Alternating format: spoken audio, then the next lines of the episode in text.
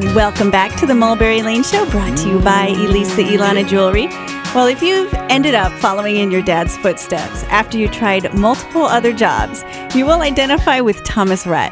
How would you like to grow up with country star performer dad, who's also a songwriter, and you get to go to Halloween parties at Reba's house, you get help with your homework from Blake Shelton, and you end up with your own record deal and career? Well, Thomas Rhett is going to tell you all about his journey to a well loved up and comer in country music. Thomas Rhett's here today. Hear what he has to say. Country with an urban sway. Thomas Rhett's here today. Hey.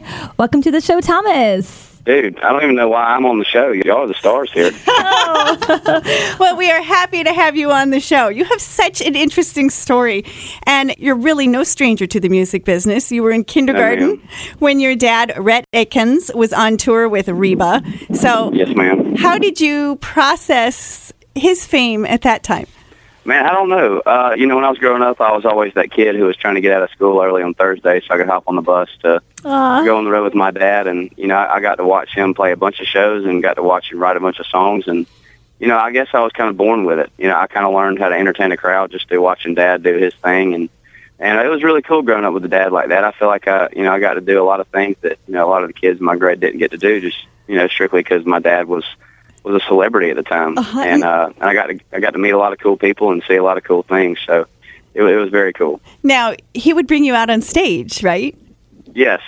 I mean, he used to bring me up to sing, you know, That Ain't My Truck during his set. And, um, you know, I'd get out on the drums and play during the encore. And it was just, it was just a lot of fun. Uh, so you were kind of exposed to large crowds and a lot of attention at a young age. So do you ever get nervous now with big crowds? I get more nervous in front of small crowds now than I do in front of big crowds. I did my first stadium show last weekend in Athens, Georgia, in front of 65,000 people. Oh, wow. And it was kind of just kind of like the same thing as playing in an arena, just double the size. And but when I get in a little conference room with you know 20 or 30 people, I get more nervous than I do, uh, you know, playing in front of a big crowd because you know there's a lot more room for error and people can hear you when you when you miss notes and and uh, so it's just one of those things that's weird. So And you know, in a smaller crowd, you can feel their eyes on you, whereas in a large crowd, Oh, there's yeah. so many eyes you can't process it. absolutely. So, are you doing a lot of the radio station conference room acoustic things? when I first started out, I, we traveled across the country visiting a lot of radio Uh-huh. stations and playing in, in conference rooms. But that kind of process has kind of slowed down. You know, we have a new single coming out on Monday, and uh, we'll be visiting a lot of radio stations. You know, going in there and playing for some of their listeners and and uh, kind of getting back into the swing of that thing. So it'll be it'll be a, another transition for me. So I'm looking forward to it. Tell us about the new single. Yeah, it's actually a song that my dad wrote. Um, it's a song called "It Goes Like This." Okay. And uh, it's really just uh, a love song about a guy writing a song about a, a girl and uh, telling her, you know, hey, pretty girl, you make me want to write a song. And and the chorus is, is, is the song that he wrote for. And uh, it's kind of more of a sexy side of me, if you will. It's something I haven't ever done before. So, you know, I'm, I'm looking forward to kind of getting a new side of, of TR out there. Are you doing a video for it too, or have you already Oh, yeah. done it? Okay. Absolutely. We're already getting treatments to go in and film it. And, uh, you know, that's always a fun thing. So, Yeah. Well, I'm sure the girls are going to love it. Well, that's, that's the idea. Now, tell us about your process of songwriting, how you grew into becoming a songwriter in your own right.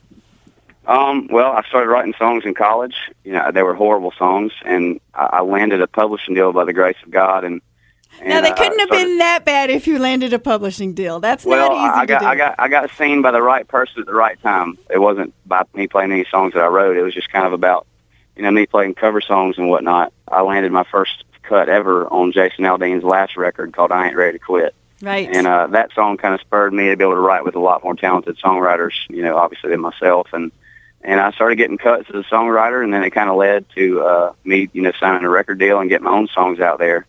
You know, the songwriting's always in my blood. You know, Sure. although I'm an artist, cutting my recording my own songs, I I wrote, you know, 1994 for for Jason Aldean, and I wrote Lee Brice's newest single called Parking Lot Party, and I wrote Florida Georgia Line's new single called Around Here. So the songwriting, you know, aspect is really, really treating me well. So I'm just trying to figure out how to get my my artistry career going at the same pace Yeah. as my as my writing career. when you're an artist yourself and you're writing for other artists, is it hard to let the songs go to have someone else record them when you could record them yourself? Um, you know, it, it all just depends. Uh, on the song, you know, if it's a song that I know for sure that I want to cut, then I don't let anybody have it. Okay. But if it's a song that I'm on the fence about for me that I know that somebody else could do a lot better than I could, then I'm all about letting it go. So I write so many songs, and a lot of them get on hold by other artists. And I'm just like, man, you know, that's a song that I don't really want for myself. So I'm I'm always for you know other artists cutting songs that you know I don't really want to put on my record. How is the process for you to do lyrics first, music? Uh, it's always different. Okay. I've been writing with a lot of track guys lately. You know, guys that Okay. run like Pro Tools systems. You know, write to a track, and, Mhm. and that's that's kind of what I've been driven on lately. It's kind of hard for me to get in a room anymore with just an, a guitar and write a song. You know, because then you got to go demo it, and then you know there's that process of did you capture the moment? And you know, a lot of the time with a track guy, you kind of capture the moment right there in the room, and they just mix it and, and give it to you two hours later, and you have a demo, and uh, and it's free. So instead of having to pay a bunch of session guys to come in and play on a demo, it's just a lot easier to do it that way. You have a decidedly more urban feel than a lot of country artists. So, Yeah. what have been your influences musically?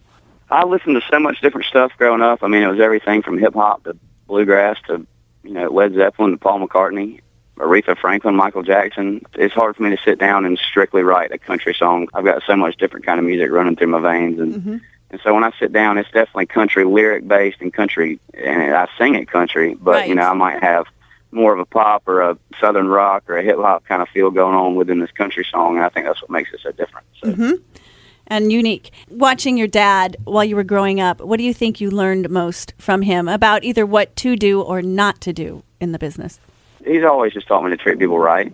Kind of like in every business, what goes around comes around. And, you know, if you're not a nice, you know, human being in the business or if you try to trick people into doing something you want them to do just for your benefit, you know, it's, it's always going to come back and kind of bite you in the butt. And, uh, you know, he just always kind of taught me to, to be respectful of everybody else and, you know, get out there and play every show like it's my last one. And, you know, so I really try to get out there and do better tonight than I did before. So, you know, he taught me a lot. You know, he, he's a very wise person, and he's been through everything. Uh, you know, mm-hmm. successes and failures both, and so I feel like he's a pretty wise person to talk to about this stuff. And it doesn't sound like his fame or celebrity took him away from the family that much.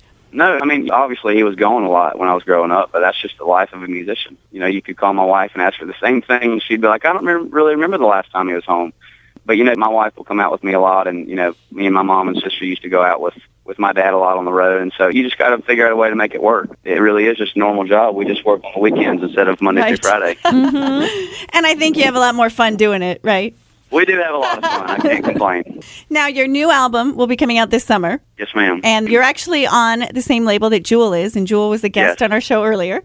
Uh-huh. And you share the same producer, Jay Joyce. Yeah, well, I think Jay did some stuff on her recently, and uh, we, me and Jewel actually share the same manager as well. My manager, Virginia, managers both of us, and I actually got to meet Jewel for the first time ever in in Vegas at the ACMs, and she hung out with me and my wife all night. And Uh, she couldn't be any of a sweeter person. Uh, she was so much fun to hang out with, and it was good to get to know her. well, you're listening to the Mulberry Lane Show, and we're here talking with Thomas Rhett, up and coming country singer songwriter. Knowing everything you know about the business and having been exposed to a lot, was there ever a time in your career that you said, I wish I were a little more clueless? Uh, absolutely. Going into this business, I feel like I knew everything just because Dad had been through it, you know. But at the same time, you know, it's one thing to watch your dad go through it, but it's another to get out there and actually be doing it. And uh, so you learn a lot of things the hard way. You know, you get out there and and you think to yourself, man, we're playing an arena and this show is going to rock. And you get out there as an opening act and you find out that nobody really cares about the opening act. Mm-hmm. And it's just kind of like one of those things where I got I got a long way to go, and I got a big fan base to build, and you know it's like any business starting it from the ground up. You just got to really really plug away and cut good songs, and you know there's just a lot of surprises in this business that you wouldn't expect uh, until you actually get into it and do it. mhm Now, what's it like touring with Jason Aldean and Jake Owen? It's really cool. Me and Jake have been good golfing buddies for a while, and uh, I, I just you know I've recently started to get to know Jason on a deeper level than I have, and you know, just being out here, man, just hanging out with those two guys and all the bands and the crews, and it's a really cool thing to be on, you know, one of the biggest tours out there right now. Yes. And uh, you know, getting to play places like Madison Square Garden and Fenway Park and Wrigley Field and Nebraska, and you know, people places yeah. like that, and it's just. It's just really cool, you know. I, I wouldn't have gotten that opportunity if I hadn't been on this tour. So, you know, I'm very blessed to be out here. Who's the better golfer? Jake, by far. okay. Yeah, Jake. Jake actually played for two years at Florida State, and then tore up his shoulder, and that's when he started picking up his guitar and playing music. So, Okay, so we traded the golf club for a guitar. yeah, Any practical jokes on tour so far? I usually save those till the very end of the tour. Okay. Okay. You know, for the last night when I was out with Toby last summer, me and Brantley walked out in nothing but sliding shorts uh, on stage at a Red Solo Cup and had people sprinkle Froot Loops from the from the rafters and and uh, and three Red Solo Cups into the crowd. So you know, just things like that, just to kind of. Oh, it sounds like you guys have a lot of fun. Oh yeah, for sure. and what else is on the horizon for you? you know, we're on this tour the rest of the year, and uh, I'm just really anxious to put this single out and get get the wheels back rolling, you know, on the radio and film a music video, and just kind of ride out the rest of this year and see where it leads, and just trying to get more songs cut and write write a bunch more, and a lot of big things going on this year, so I'm looking forward to it. Thomas, we have a topic for every show. And question of the day is how do you handle criticism? I used to handle it terrible. You know, when my song "Beer with Jesus" came out, uh, I got a lot of flack for writing a song like that and putting it out as a single. It used to take everything I had not to respond back to people who said that they, you know, either hated the song or it was it was sacrilegious or all this kind of stuff. And I finally just said, you know what, I, I'm writing for me and, and I'm writing for my fans, and if they don't like it, that's it's not my problem. And mm-hmm. and I kind of just had to back off of Twitter and, and back off of the criticism and just kind of let it all go. So, you know, like I said, you, you learn a lot of lessons the hard way, and, and that was definitely one of them. So. I definitely handle criticism a lot better now than I did a year ago. So you think being exposed to kind of a torrent of criticism all at once made you better with Oh, handling absolutely. it? Okay. I'm glad it happened early than later. So While we're on the topic of that song, tell us about Beer with Jesus and what inspired that. that was just one of those songs that kind of we were in the room one day writing with some guys, and it just kind of came out. We were talking about, you know, sitting around the fire with your buddies and and just drinking a beer and having good conversation, and, and the topic kind of came up. What, what what would you do if you could have a beer with Jesus? And and uh, and we just started to write that song, and you know, never in a million years dreamed that that would ever be a single, and uh, we decided as a label that it, that it should be, and Uh-huh. and we put it out, and every night we played, it's the biggest song we play. Yeah. Um, you know, it didn't, it didn't go past 15 on the chart, but in other people's minds, it was a big old hit, and and uh, it touched a lot of people's lives and hearts, and and so it did what it was supposed to do. So It also opened a lot of doors for you for this next single ma'am, and the did. new album. So, well, we're excited to watch your career. All right. looking forward to it. Thomas, thank you so much for sharing Alrighty. your story with us. It's fun talking to you. You're welcome. We'll see y'all later. Alrighty. Bye bye. Bye. From urban country to folk rock, the Nadas are up next. But first, here's a little beer with Jesus from Thomas Rhett. This is the Mulberry Lane Show. Sit tight. soul like me? Do you hear the prayers I send? And what happens when life ends? And when you think you're coming back again?